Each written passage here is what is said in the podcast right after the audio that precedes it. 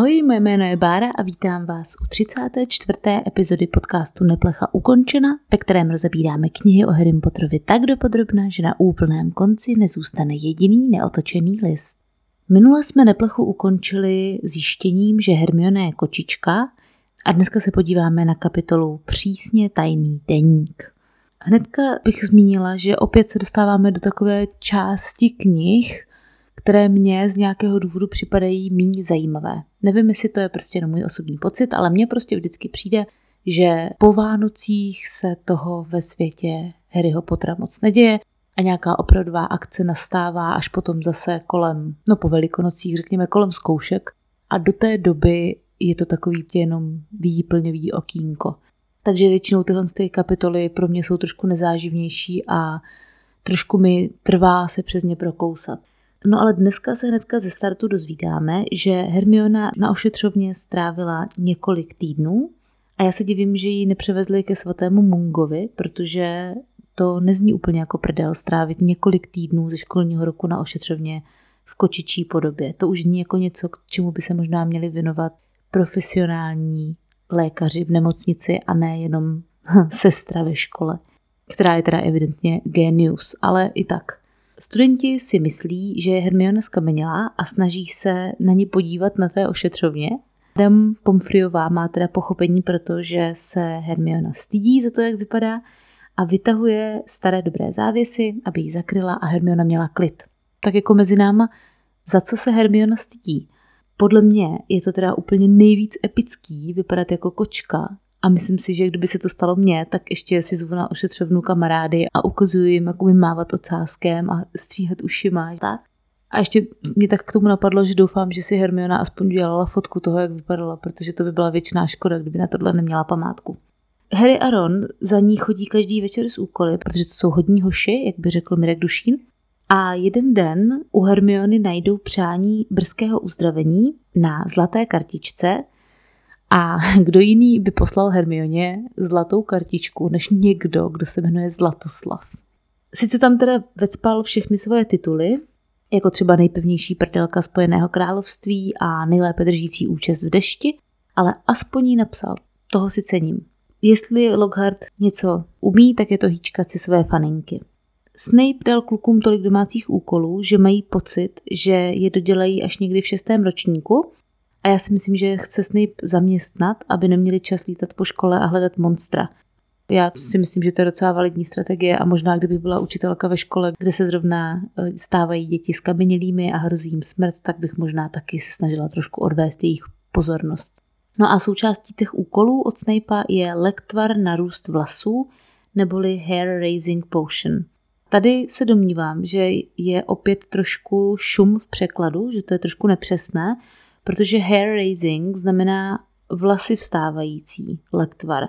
A je mi jasný, že to zní v češtině blbě, vlasy vstávající, lektvar, ale v podstatě jde o to, že ten lektvar neurychlí nebo nezaručí růst vlasů, ale jeho celou pointou je to, že postaví vlasy do pozoru, což je podle mě o dost srandovnější, na druhou stranu o dost zbytečnější.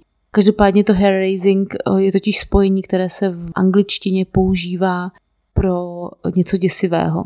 Takže když, no v podstatě jako vy to má vlastně používáme v češtině taky, že nám vstávají vlasy hrůzou na hlavě, tak to je to hair raising, jakože když člověk vypije ten lektvar, tak mu mají takhle vstát hrůzou vlasy na hlavě. Ještě mezi náma já oceňuju ten humor, protože to se zrovna do atmosféry, která v ten moment ve škole panuje, dost hodí, že Snape vlastně vybírá lektvary asi dost podle nálady. A teda do tohohle eh, vlasy vstávajícího lektvaru se používají krysí ocasy, podany z dikobreza a žihadlo z rotulice. To je ta kouzelná příseda opět. Za prvé krysí ocasy fuj, doufám, že se ještě hejbou, že tam dávají. Bodliny z dikobreza dobrý, to asi bych nějak zvládla. A každopádně teda rotulice. Rotulice, když vás bodne, tak se začnete vznášet. To její použití do lektvaru tedy dává smysl, protože to je právě ta součást toho lektvaru, která donutí ty vlasy vstát hrůzou. Je to takový malý modrý hmyz původem z Austrálie, velice rychlý, tak rychlý, že jej lidským okem téměř není možné spatřit. Mají křídla připevněná na hlavě. Mimochodem Xenophilius Laskorát používá právě křídla z rotulice do toho diadému Roveny Zavraspáru, který si vytvořil doma, protože on věří tomu, že ta křídla povznášejí mysl. To je pěkný, poetický, že? No a mladí Australané běžně tu rotulici hledají a nechávají se od ní píchnout. Protože potom, když se necháte od té rotulice popíchat, tak zažijete stav lehkosti, jako tím, tím je myšlena taková ta lehkost duševní, asi něco podobného jako po marihuaně, nebo prostě hm, začnete být uchychotaní a tak. Ale zároveň začnete taky levitovat, což musí být strašně fajn. Každopádně pokud se to přežene, tady to píchnutí nebo prostě to vystavení té rotulice, tak eh, se může stát, že dojde k alergické reakci a potom už ti jedinci začnou lítat na pořád a už nikdy nepřistanou. A to je moment, kdy si musí pořídit ocelové boty, takové ty, jak měla ta slečna v knize a ve filmu Sirotčinec slečny Peregrinové. Kdo to neviděl nebo nečetl, tak tam byla prostě holka, která, když byla jen tak jako volně, tak právě se vznášela, ale ve, ve smyslu, že prostě letěla do vesmíru a nemohla se vrátit, neuměla to zastavit. A jediné, co jí v tom bránilo, byly ocelové masivní bufy, nebo říká se tomu bufy, ne? Takovým těm botám na velké platformě, který jí drželi při zemi tak přesně to by potřebovali ti, kteří se předávkují pod nutím rotulice. No a během toho, co kluci jako obvykle drbou Snape'a, oblíbená činnost, se k ním donese křik pradavického školníka. To taky tenhle rok není poprvé. Ron se ptá, jestli zase někdo někoho přepadl, konkrétně cituji, má nervy jako špagáty. Pro spoustu studentů tohle musel být psychicky strašně náročný rok protože třeba v 12 letech, jako Ron s Harrym nebo starší mladší, tohle zažívat a jenom čekat, kdo to odnese příště, musí být strašný. No ale dobrý, v tomhle případě to teda tok nebyl a Filch se jenom vsteká, že je zase voda u umývárny ufňukané Uršuly a že to tam musí pořád utírat. Yes. Skoro jako by nebyl školník, který to má v povinnostech. Ta voda tam pořád teče, protože od tam ať vylízá ten bazilišek pokaždé, když vyráží na nějakou půlnoční svačinku což mi nikdy nedošlo. Já jsem si vždycky jak, jako já jsem se vždycky nějak zapomněla zamyslet nad tím, proč tam vlastně pořád je ta voda, ale ono je to kvůli tomu, že bazilišek vždycky, když vlízá z toho kohoutku, tak tam trochu nacáká. Tentokrát za to ale výjimečně může Uršula, která je dost naštvaná a je tak naštvaná, že to v celé umývárně rozmáčela tak moc, že zhasly i svíce na stěnách, což znamená, že to, co ona tam předvedla, muselo být totální tsunami. Brečí proto, že po ní někdo v úvozovkách něco v úvozovkách hodil. Jenom tak. A je možný, že se jí v ten moment vrátila ta léta v Bradavicích a šikana, kterou zažívala, že jo, házení věcmi po šikanovaném je docela běžné, to si myslím, že jsme mnozí zažili. Někdy je tím šikanátorem třeba i učitel, který povázá že klíče nebo křídu, to jste taky určitě jistě zažili někteří. Harry jí úplně věcně říká, že to moc hrotí, že jí to přece nemohlo bolet, ne? Dítě duch, tak jako co? a že je mrtvá, tak vlastně v pohodě. No a pak tam je taková ta scéna, kdy Uršula se vsteká, že 10 bodů za průlet žaludkem, 50 bodů za průlet hlavou. Já bych jenom tady podotkla, že to je podle mě další super hra na nějakou Harry Potter party. Nazvala bych to hodem na Uršulu. Dělala bych nějaký kresbu nebo vytištěnou podobu Uršuly a házela po ní třeba šipky. A kdo by se trefil do nosu, tak má 50 bodů. Uršula říká, že seděla v potrubí a najednou jí knížka proletěla hlavou. To jsem si hnedka řekla, co? Protože tohle znamená, že po ní nikdo nic nehodil. A celá ta scéna předtím byla úplně zbytečná v podstatě, protože jestli to chápu správně, tak ona seděla v potrubí a byla v podstatě v té kličce dole, takže nebyla vidět. A ta osoba, nebo my víme teda, spoiler zase, že to byla Ginny, když se Ginny pokusila se toho deníku zbavit, tak ho zkusila jenom spláchnout. A tím, jak ho spláchla, nechápu teda, jak ho tam prorvala, ale asi se ho pokusila spláchnout, tak on, když vlastně jakoby šel tou vodou, tak trefil Uršulu, ale Ginny prostě nemohla ten denník po Uršule hodit, když Uršula seděla v záchodovém koleně. To je blbost. A ještě mě tak jako k tomu napadlo, že jestli jí prolítla knížkou hlava, když Ginny spláchla, tak eh, já vím, že ta umývárna je nepoužívaná běžně, ale určitě se sem tam někdo najde, kdo tam zajde. A podle mě musí Uršule prolítávat při spláchnutí hlavou mnohem horší věci, než je denník. Harry chce ten denník zvednout, ale Ron ho zastaví, protože se bojí, že je ten denník nebezpečný. Tatínek ho poučil, že některé knihy je záhadno nečíst. Třeba, a teď to Ron zmiňuje, čarodějovi znělky, které, když si člověk přečte, tak už ho potom po zbytek života nutí mluvit ve verších. A ty čarodějovy znělky jsou v angličtině Sonnets of a Sorcerer, zase aliterace, nečekaně, nebo teda čarodějovy sonety. V angličtině Ron konkrétně říká, že ta daná osoba, pokud by si ty knihy přečetla, tak bude po zbytek života mluvit v limerických verších nebo v limeriku. Limerick je hravá báseň o pěti verších a jeho, její struktura je AABBA. Vznikl už v antice a ve Spojeném království se masivně rozšiřuje v 17. století. My vlastně ani nevíme, proč se tomu říká limerick, nicméně ten název se poprvé doloženě objevil v roce 1896, teda je to mimo jiné i, i irské město, ale není jisté, jestli existuje mezi tím městem a tou básní, tím názvem nějaká spojitost. V podstatě jsou teda limeriky hlavně žertovné nebo zábavné a často přisprostlé říkanky. A já si dovolím ukázku, která se objevila v seriálu The Crown a která mě docela pobavila. Kala tam princezna Margaret na nějaké státní večeři, pokud se nepletu. Ta, ten limerick pro teda anglicky mluvící, překládat to nebudu, protože to by nedávalo smysl, zní There was a young woman from Delaware who liked to make love in her underwear. A terrible prude, she would never go nude, and her bum, her hips and tits she would never bear. Tak kdo rozumí, rozumí, kdo ne, tak buďte rádi, ono je to docela prostý. Pro anglicky nemluvící tu mám jednu českou variantu, konkrétně od Jiřího Žáčka, a ta je byl jeden dědeček z Lublaně, ten chytal bacily do dlaně. Zabíjel je paličkou, asi takhle maličkou, ten starý filuta z Lublaně o dost méně prostý. Všimněte si, že tam často používají v té první větě, že to byla postava od někud, někdo od někud, třeba vdova z, já nevím, Brna, nebo dědeček z Horních Počernic. Když to tak člověk slyší, tak mluvit takhle celý život by asi bylo docela prokletí, uznávám. Na druhou stranu Ron potom popisuje knihu, která patřila nějaké staré čarodějce z Bátu a ta kniha, když ji ten člověk začal číst, tak ji nikdy nemohl odložit. Nemohl se jí zkrátka už zbavit. To za mě teda žádné velké prokletí není. To je sen, že jo? Já to dělám docela běžně, chodím s knížkou v ruce, nemůžu ji odložit, musím ji nejdřív dočíst. Na záchod s ní jdu, chodím s ní po ulici, jako dítě jsem několikrát vrazila do sloupu, dneska už se mi to nestává, takže to za mě je v pohodě. A taky se mě napadlo, že tady možná J.K. Rowlingová lehce naráží na Jane Austenovou, protože my víme už z epizody o J.K. Rowlingové, kdo ji neslyšel, můžete si ji pustit.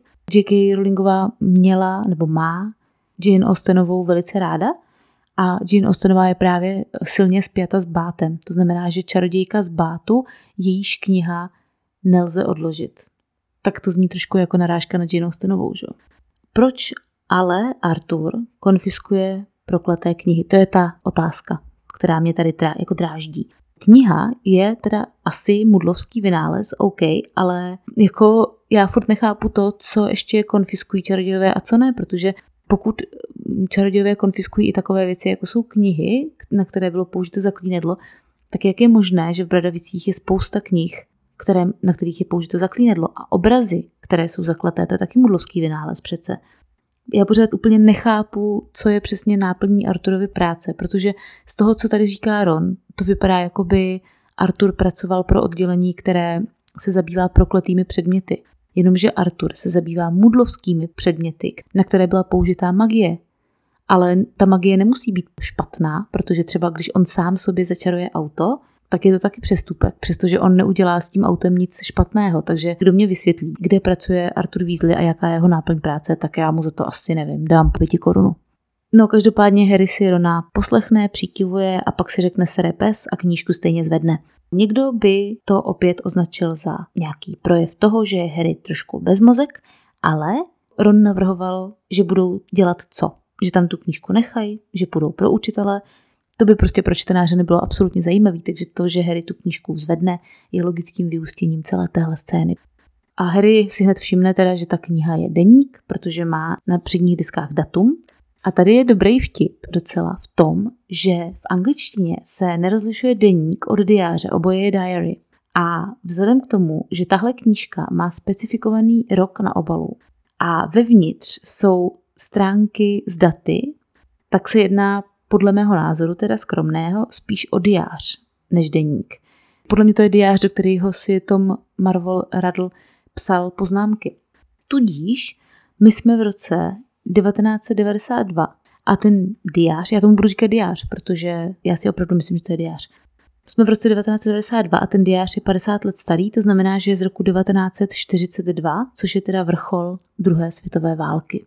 Věřím tomu, že to musel být extrémně depresivní rok v Bradavicích, protože v celé Evropě zuřila válka, půlka Británie byla po smrti, půlka Británie byla bombardovaná a ještě k tomu se vraždilo i v té oáze míru, což byly Bradavice. No a na první stránce toho deníku nebo toho diáře je napsáno Tom Royvol Radl. A Ron to jméno hnedka identifikuje z plakety, kterou leštil. To je taky zajímavý, protože jako, já se v tom nechci lípat, ale Ron neidentifikoval jméno Nikolase Flamela i přesto, že vlastní přes 500 kartiček z čokoládových žabek a má minimálně 7 kartiček s brumbálem. Takže minimálně sedmkrát viděl tu brumbálovou kartičku, už to otevíral. Ale když jednou leštil plaketu, kterou poblil, tak si to jméno bude pamatovat do konce svých dní. Tak jako kde jsme. Harry tím diářem listuje a zjišťuje, že je prázdný a cituju, nejsou tam žádné informace jako narozeniny tetky Bětky, miluju, skvělý, nebo o půl čtvrté k zubaři. I tahle informace od Harryho poukazuje spíš na to, že se jednalo o deník, teda než o diář. No a není to boží, že si Voldemort udělal vitál ze svého diáře. To tomu dává úplně vej rozměr, za mě teda. Na zadní straně je jméno stánku s novinami ve Vauxhallské ulici v Londýně, ze které si to Voldemort koupil. To znamená, že Vauxhallská ulice možná byla někde poblíž toho jeho sirotčince. Tak jsem se koukla, kde to je. A je to v podstatě úplně v centru Londýna na břehu Temže, takže mi to jako nic neřeklo. Harry si ten deník nechá a neřeší dál v podstatě nic ohledně něj. No a začátkem února, to znamená po pěti týdnech, Hermionu propustí z ošetřovny. Harry jí ukáže deník a jí to natchne, že okamžitě. Tady je ten moment, kdy se řeší, za co Radle dostal ocenění za služby škole a Ron ve vtipu plácne, že možná zavraždil Uršulu, což, jak my víme, tak on v podstatě dostal to ocenění za to, že zavraždil Uršulu, takže dobrý, Rone. A taky říká, že možná zachránil učitele před obří sépí. Tady je lehonce nekonzistentní český překlad, což mě zaujalo. Samozřejmě obří sépí je myšlena olbřímý oliheň. Takový skvělý jméno a tady to je použitý špatně. Nevadí. Ron to celý bagatelizuje, protože mu nedochází, že před 50 lety přesně byla otevřena tajemná komnata poprvé a že v tom diáři můžou být skryté informace ohledně téhle události. No a Hermiona se snaží z deníku něco dostat a její myšlenky jsou za prvé, že by to mohlo být schováno pod neviditelným ingoustem, takže používá kouzlo jménem aparecium. Aparecium je od latinského apareo, neboli objevit, úplně jednoduchý. No, tak nic se nestane, tak se potom pokusí použít odhalovač neboli revealer, který vypadá jako červená guma na gumování, klasika. Přitom ten odhalovač, podle toho, co jsem koukala na internet, dělá úplně to stejné jako to aparecio. Odhaluje inkoust, neviditelný. A mě by zajímalo, na co si ho Hermiona kupovala, protože často má příležitost odhalovat tajný neviditelný inkoust. Píše si snad Hermiona deník neviditelným inkoustem, nebo proč, na co si takovouhle věc někdo koupí jen tak preventivně. Hermiona tři slova 1. ledna, což je další potvrzení toho, že se jedná o diář, ne o deník, a nic se nestane. Harry ten diář nezahodí i přesto, že mu vlastně k ničemu, protože ho k němu něco přitahuje a jméno Radle s ním rezonuje. Zajímavé je, že tady ten vztah jeho k té knize je dost podobný tomu, jak potom obsesivně sebou nosí v šestém díle učebnici lektvaru, kterou napsal Snape. A je zmíněno, že mu připadá, jako by se s Radlem skamarádil, když byl ještě malý a potom na to zapomněl, což je úplně hodně raná, brzká narážka na to zase, že Harry je vitál.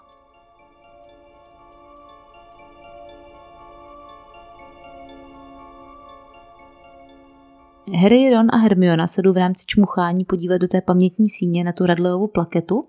Jen tak mimochodem, kdo chodí do pamětní síně, která nemá jiný účel, než ukazovat trofeje. Nebylo by logičtější mít někde v pochodbách ty trofeje, aby se na ně žáci koukali v takový ty prostojový momenty, když čekají mezi hodinama a tak, před učebnou, aby si je skutečně prohlídli. Za mě by to bylo mnohem logičtější teda. No a Ron má zradle a odpor, protože to byl evidentně šprt jeho slovy, primus s vyznamenáním a připomíná mu Persiho. Hermiona ho proto stejné strašně obdivuje a Harry je k němu, jak už jsme zmínili, podivně přitahován. A mně se úplně příčí říct, že jediný Ron má v tenhle moment rozum. Mandragory začínají být pomalu náladové a tajnůstkářské, což je známka toho, že se pomalu odprošťují ze svého dětství a dostávají se do puberty.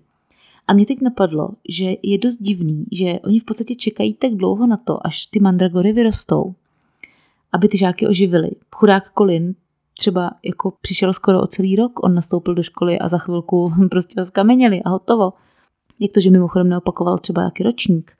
Za prvé je zvláštní, že by zrovna měli malé sazeničky v září a dorostlé plné rostliny v červnu dalšího roku. To mi trochu nesedí. Jako je to super, je to se to hodí, že, že žáci než pojedou domů, tak teda už nejsou skamenělí. Ale sazeničky v září, plné rostliny v červnu, nevím, mně to přijde, že to jako z hlediska růstu rostlin není úplně tradiční schéma. Většinou, pokud vím, tak sazeničky bývají na jaře. Každopádně ještě druhou snad divnější věcí je, že škola ty mandragory prostě a jednoduše nekoupí někde jinde už velké, protože OK, můžou být vzácné, dobrý, ale prýtová je sehnala. A sakra, když se má, když mám plnou ošetřovnu dětí z kamenělých, tak udělám všechno pro to, abych se, sehnal přísadu do lektoru, která je oživí hned a ne až za rok. Ale samozřejmě, kdybychom žáky oživili dřív než na konci školního roku, tak by se všichni dozvěděli, že tím netvorem je bazilišek a všechno by se to rozuzlilo moc brzo a ani bychom vlastně nepotřebovali Harryho, že jo. No a tak teda teďka ty mandragory mimo jiné taky trpí trudovitostí. V angličtině je tam fráze moment their acne clears, což je docela jasný, prostě mají akné. V češtině akné asi nebylo dost kouzelný slovo, takže pan překladatel použil moje oblíbený slovíčko trudovitost. Krásný. Trudovitost je starší označení pro akné. Úplně jednoduše. A skvěle se do té scény hodí, protože mandragory měly akné, zní fakt divně. Taky Prýtová zmiňuje, že teda až vylezou z té puberty, tak je rozkrájí a udusí a uvaří z nich ten lék, Snape. Vypadá jenom mě trošku tvrdý, že Prýtová se o ně celý rok stará, kouká se, jestli mají akné, jestli už se přelízají do květináčků, jestli už rostou, jestli už nejsou mandragoří miminka, no a pak je prostě rozseká, do lektvaru. Pohoda cajk. Za mě už to je trochu zvláštní, protože mně to nepřijde úplně jako rostliny, ale už takový myslící tvarové, kteří procházejí pubertou. Harry spekuluje nad tím, proč se nic dalšího neděje a nikdo dál nekamení a vůbec ho nenapadne dát si to do souvislosti s tím, že se to přestalo všechno dít poté, co našel ten deník. Lockhart si myslí, že dědic toho svého řádění nechal proto, že se ho bojí. Co by si mohl Lockhart myslet jiného? No a protože podle Lockharta už je celá tahle situace za nimi, tak se rozhodl vymyslet plán, jak studenty povzbudit. A jedno se Zlatouškovi musí nechat, on se nebojí zapojit, když se pořádá nějaká akce nebo se něco děje, tak on je přesně ten, co vždycky tu ruku zvedne a všechno to naplánuje a zařídí. A vsadím se, že byl Zlatoušek ve škole takový to dítě, co úplně nenávidělo, když se učitel na něco zeptal a celá třída, přestože to všichni věděli, nebo aspoň někteří, tak čeli a nikdo to neodpověděl. A on byl takový ten člověk, co ho to vždycky donutilo odpovědět a potom, potom byl zašprta, že. Logartův skvělý plán je uspořádat Valentín, moje oblíbená scéna. Ron je znechucený, Snape vypadá, jako by ho přiměli vypít velkou sklenici kostirostu. Lockhart dostal prosím pěkně 46 přání jen od studentů a učitelského sboru. A já se vsadím, že mu jedno z těch přání poslal Brumbál. Stoprocentně. No a Lockhartův plán byl vyzdobit velkou síň a najmout 12 trpaslíků, kterým oblékl zlatá křídílka a harfy. A vzhledem tomu, že ty trpaslíci vypadají jako brambory, to musel být pohled pro bohy. Říká, že to jsou amorkové, tak se jenom tak lehka podíváme na to, co je to vlastně amor, odkud to pochází. Amor je postava původně známá z řecké mytologie jako Eros a v Římě potom teda jako Amor. V podstatě je synem Venuše a Marse a má stělesňovat přitažlivost a nějakou fyzickou lásku. Původně byl zobrazován jako hubený okřídlený chlapec, takhle je zobrazen třeba na Piccadilly Square v, v Londýně, se domnívám. ale později se ta jeho podoba změnila do spíš do takového baculatého miminka s šípem a s lukem a s křídly. A ve většině mýtů je jenom po poháněčím příběhu, protože většinou zařídí, aby se do sebe lidi zamilovali, ale sám není nikdy důležitou postavou. Jedním jeho atributem je, že jezdí na delfínovi, to mi přišlo hodně ujetý. No a Lockhart navrhuje, že se mají žáci zeptat Snape'a, jak ušlehat, to je takhle v knihách, nápoj lásky. V angličtině tam je totiž whip up, což skutečně znamená ušlehat, ale v tomhle významu to má spíš evokovat spojení dát něco rychle dohromady neboli splácat, ne ušlehat. A podle mě Lockhart moc dobře ví, že ho Snape fakt nemá rád a tímhle se mu tak jako lehce mstí, jen tak trošičku. A o tom, že lektvory lásky by měly být zakázané, o tom se ani nemusíme bavit. A nejspíš v Bradavicích i jsou. Dále Lockhart zmiňuje, že Kratiknot je podle všeho starý filuta a ví vše o omamujících kouzlech. To je docela fajn prásknout o svým kolegovi mezi 250 žáky jeho. Hm? A na rozdíl od lektvoru lásky si v případě omamujících kouzel daná osoba nepamatuje, co pod vlivem toho kouzla dělala, což je možná teda štěstí. Není to úplně ale košer a podle mě to docela připomíná date rape drogy a určitě bych to neučila děti. Harry obdrží Valentínku od Ginny, to je moje oblíbená scéna z druhé knihy, to je fakt tak skvěle napsaný. Harry si totiž snaží zdrhnout, ale ten trpaslík je neodbitný a protože eh, to není žádný amorek, ale bramborový trpajzlík, tak působí víc jako vyhazovač z křídly než jako poslíček. Výhružně uhodí do strunu své harfy a pak Harry mu během takové potyčky, kterou spolu vedou, roztrhne tašku. A to je velice důležité, protože z té tašky vypadne deník. Celé to vidí Jenny, takže oh, pane bože, Harry má můj deník, hruza. Dorazí ještě v ten moment Malfoy a Percy, to má Harry štěstí, a to je zase udička, že jo, ten Percy tam, protože to nám má zase evokovat, hm, může za to Percy. A je to fakt dobře napsaný, jako já, mě úplně štve, že jsem tu druhou knihu četla tak malá, že mě vůbec nenapadlo Percyho podezřívat. Protože kdybych to četla později, tak bych si to určitě myslela, že to udělala Percy a připadala bych si úplně strašně hustá, že jsem to rozlouskla. No ten trpaslík Harryho zasedl a zpívá Oči má zelené, jak čerstvá žába vláku a černý vlas mu padá do čela. Jen o něm s ním je úžasný ten hrdina, co zmohl pána zla. Malfoy najde u té roztrhlé tašky Redleyův deník a začne s tím dělat scény, protože si myslí, že to je Harryho deníček. Harry se nasere a Malfoyovi ten deník vyrazí pomocí Expelliarmus a tohle je možná ten moment, díky kterému se z Expelliarmus stalo Harryho oblíbené zaklínadlo, protože tady si musel připadat strašně hustý, když se mu tohle povedlo. A Harry si všimne, že ten deník není nějak promáčený inkoustem, který se mu rozlil po ostatních věcech. Řekne si, že to je divný, mohl bych tam zkusit něco napsat. Jak to, že ho nenapadlo celé ty týdny, co ho tahal sebou, zkusit do toho deníku něco napsat? To je snad první věc, co mě napadne, ne? Harry si jde večer lehnout dřív, protože mu všichni zpívají, že má oči zelené jak čerstvá žába v láku. Rozhodne se, že teda proskoumá ten deník trošku ještě a napíše do něj, že se jmenuje Harry Potter, což je od Harryho hezký, protože Voldemort určitě ocenil, že hned věděl, že si píše s Harrym.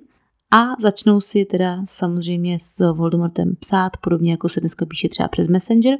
Akorát Harry neví, protože tohle se odehrává v roce 92, tak Harry neví, že s cizími lidmi, které neznám a nevím, jak vypadají, si nikdy nepíšeme a už vůbec s nimi nikam, ani do vzpomínek, nechodíme. Radle hned ve třetí větě zmíní, že ví něco o tajemné komnatě. To je podle mě asi tak podobně podezřelý, jako když borec na druhém rande řekne, že tě miluje. To je prostě moment, kdy dávám ruce pryč, když mi někdo řekne po třetí větě, že ví něco o tajemné komnatě. Komnata byla otevřena, když byl Radle v pátém ročníku.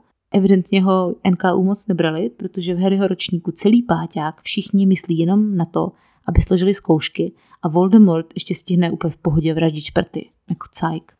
Zajímavé ale je, že Voldemort do Bradavic nastoupil v roce 1938, což je ten stejný rok, jako začala druhá světová válka. To je takový podezřelý. Eh, Radle tvrdí, že odhalil toho, kdo tu komnatu otevřel, ale že tehdejší ředitel Armando Dipet ho donutil k tomu, aby o tom nemluvil a proto tedy sepsal ten deník, protože ví, že tu osobu nezavřeli a že to monstrum stále žije. Harry se ani nezamyslí nad tím, že je vlastně dost divný, že ten deník objevil zrovna v době, kdy se to děje znovu a že ho našel na záchodě. a úplně v pohodě skáče za radlem do vzpomínek, aby se podíval, jak to teda bylo. A mě by zajímalo, jak tohle Voldemort zařídil. Jak je možné, že ten deník tohle to umí? Jestli to je čistě jenom tím, že to je vitál, anebo jestli to je nějaká speciální magie, kterou tam ještě musel Voldemort k tomu přičarovat. Celá tahle událost se odehrála 13. června, to znamená, že Voldemort zase počkal, až bude po zkouškách, už tehdy v tom pátém ročníku, než jednal, ale chápu, on potřeboval to na někoho shodit před prázdninami, aby v té škole mohl zůstat, jak si přál. A Harry se ocitá v ředitelně, kde sedí za stolem polouschlý Armando Dipet. A hnedka první informace o Dipetovi mě totálně sundala, protože kdybyste to nevěděli, tak Armando Dipet se podle všeho narodil v říjnu roku, a teď se podržte, 1637. 1637. A zemřel v roce 1992. To znamená, že Armandu Dipetovi bylo 355 let, prosím pěkně, když zemřel. A my víme, že když studoval v Bradavicích, tak byl buď v Nebelvíru, Mrzimoru nebo Havraspáru, a to víme kvůli tomu, a tohle je docela zajímavá dedukce, že posledním zmiozelským ředitelem byl podle knih Phineas Nigelus. A ten byl ještě před Dipetem. To znamená, že Dipet nemohl být ze Zmiozelu. Vůbec nevíme, co během života dělal, čemu se věnoval, ale byl evidentně úspěšný, protože ho zvolili ředitelem někdy začátkem 20. století a on teda na té pozici se trval až do 70. let. Nejspíš se stal ředitelem hned teda potom Phineasi Nigelovi, který byl ředitelem do roku 1925. A Rita Holoubková o něm napsala knihu, která se jmenuje Dipet, mistr nebo moula. V roce 1992 Dipet způsobil nehodu na koštěti pouhý měsíc před přeskoumáním jeho, teď dávám jako uvozovky, řidičáku na koště a ve stejný rok potom i zemřel. Mě to dost připomíná prince Filipa, který taky, jestli si to pamatujete, někdy, když mu bylo, já nevím, snad 100 let, naboural auto, dokonce vrazil do někoho, pokud se nepletu. No a že jo, letos umřel potom. Armando Dipet má na svém portrétu modro-bronzový plášť, tak to mě trošku vede k tomu myslet si, že možná byl teda členem Havraspáru. Armando je italské a španělské jméno, které znamená voják. Spolu s tím, že měl Dipet černé fousy a oči, to podle mě docela jasně signalizuje, že byl možná nějakého jižanského původu. A dipet je v angličtině slang pro hlupáka, takže to není úplně lichotivý, ale dobře. No a Armando Dipet má stejné iniciály jako Albus Brumbál, protože Brumbál je v angličtině Dumbledore. Když vynecháme ty Brumbálovy, Percivaly, Wolfriky, Briany. Radle vstupuje do ředitelny a smeká špičatou čopku, což je první potvrzení toho, že oni opravdu v té škole nosí, nebo aspoň v té historii nosili ty špičatý čapky, který si Harry musel dovést a který už potom nikdy nejsou zmíněný. Říká, že by teda chtěl zůstat ve škole přes prázdniny, no a Dipet mu to nechce povolit. I přesto, že je hrad s jedním mrtvým objektivně furt bezpečnější místo než Londýn v roce 1942, v době, kdy byl ostřelován a všichni posílali děti na venkov, tak Dipet říká, no dobrý, tak si udělá protego, že jo, kdyby padla bomba. Voldemort zmiňuje, že se jmenuje Tom po otci a Royvol po dědovi, tak si řekneme něco o tom Royvol, protože Royvol pochopitelně není existující jméno a to slovo ani nic neznamená. Pokud teda od té doby, co vyšel Harry Potter, někdo nepojmenoval své dítě Royvol a jestli to někdo udělal jako lidi fakt, Royvol není dobrý jméno pro dítě. V angličtině je to samozřejmě Marvolo, to je jméno, které nejspíš odkazuje na slovíčko malevolent, což znamená zlý, konající zlo. A nebo to také může odkazovat na Malvolio, což je postava z hry Williama Shakespearea Večer tří královí.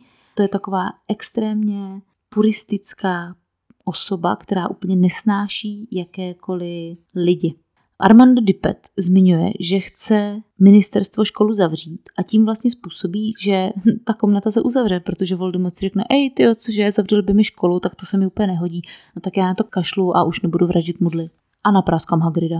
Radle potom na chodbě potkává ještě Brumbála, který je ještě pořád zrzek v tuhle chvíli, i přesto, že je muž tady už kolem 70 let. Radle se schovává do chodby, ve které je v současnosti v knihách, které čteme my, Harryho učebna lektvarů. A spolu tam čekají cca hodinu, což musela být extra nuda pro Harryho, protože tam prostě stál a nikdo ho neviděl, že jo? To mohlo Radle v té vzpomínce za mě trošku se stříhnout. No a potom narazí na Hagrida, který se snaží dostat něco v krabici ven z hradu. A Radle i před Hagridem předstírá, a to je podle mě extra zajímavé, že si myslí, že to opravdu dělá Hagrid. Stejně to je hustý, že Hagrid a Voldemort byli spolužáci. Dokážete si představit dvě víc odlišné postavy, než je Hagrid a Voldemort. A ještě hustější je, že potom třeba v sedmičce, když Voldemort Hagrida zajal a nechal ho přivést na tu louku, kde potom s Harrym bojoval, tak mě by zajímalo, jestli se třeba vůbec pozdravili. Jestli si řekli, hej, čau, ty schodil do třetího ročníku, je, že jak jsem byl v pátým. A nebo jestli to bylo spíš takový to, o, ty vole, bývalý spolužák, no tak budu dělat, že ho nevidím, to by byl trapas, o čem se budeme bavit. Hej, čau, jak se máš? No dobrý, zrovna tady vraždím Harryho, co ty? No, jako mě to je docela líto, no, že tady s náma bojuješ. Ale tak co už, půjdeme někdy na kafe? Jo, jo, já se ti ozvu. No a Radle nechá podle všeho Aragoga schválně utéct, protože ví, že by všem došlo, že by to akromatule být nemohla. Jak pak řediteli dokázal, že to byl vážně Hagrid a že tam opravdu nějaké monstrum měl, protože jako monstrum uteklo a jediný, co máme, tak je slovo Radla. A já si právě myslím, že možná to doložil použitím tady té vzpomínky a proto před Hagridem předstírá, že si opravdu myslí, že to udělal Hagrid, protože věděl, že tu vzpomínku potom bude muset ukázat profesoru Dipetovi. I tak ale nechápu, proč Hagrid neřekl, že to byla akromatule a že ty by Uršulu i sežrali, nejenom zabili. To prostě jednoznačně nemohla provést akromatule, ta by žvejkala jako svačinku. Možná by ho i tak vyhodili, protože prostě přechovával ve škole akromatuly, protože mít ve škole obrovského pavouka, který žere děti, není úplně taky dobrý, ale aspoň by věděli, že to není to pravé monstrum a věděli by, že mají ještě po čem pátrat. Mimochodem to mi připomíná, že je podle mě dost fér, že Hagrida vyloučili. Tohle bude možná trošku kontroverzní názor, ale i když Hagrid nikoho nezabil a i když to monstrum, které on zrovna ve škole měl, nebyl bazilišek, tak pořád měl ve škole plné dětí ve 13 letech obrovského, hnusného, lidožravého pavouka, který potenciálně mohl někomu ublížit. Takže za mě ten trest, že Hagrida vyloučili, byl naprosto správný. Nicméně je zvláštní, že se prostě Hagrid nebránil. No a kapitola tady končí s Harrym opět na posteli, to je tradice. Harry je v šoku, protože Radle mu věří a domnívá se, že komnatu skutečně otevřel Hagrid. A pokud toho dneska po takhle vyčerpávající epizodě stále nemáte dost, tak vás zvu na moje Hero Hero, kde jsem jako neplecha ukončena. Čeká tam na vás archív bonusových epizod. Dneska se budeme opět věnovat konspiračním teoriím, tentokrát těm, které se netem stále šíří, těm současným, moderním, aktuálním. Tak jo, tak si mějte hezky. Neplecha ukončena.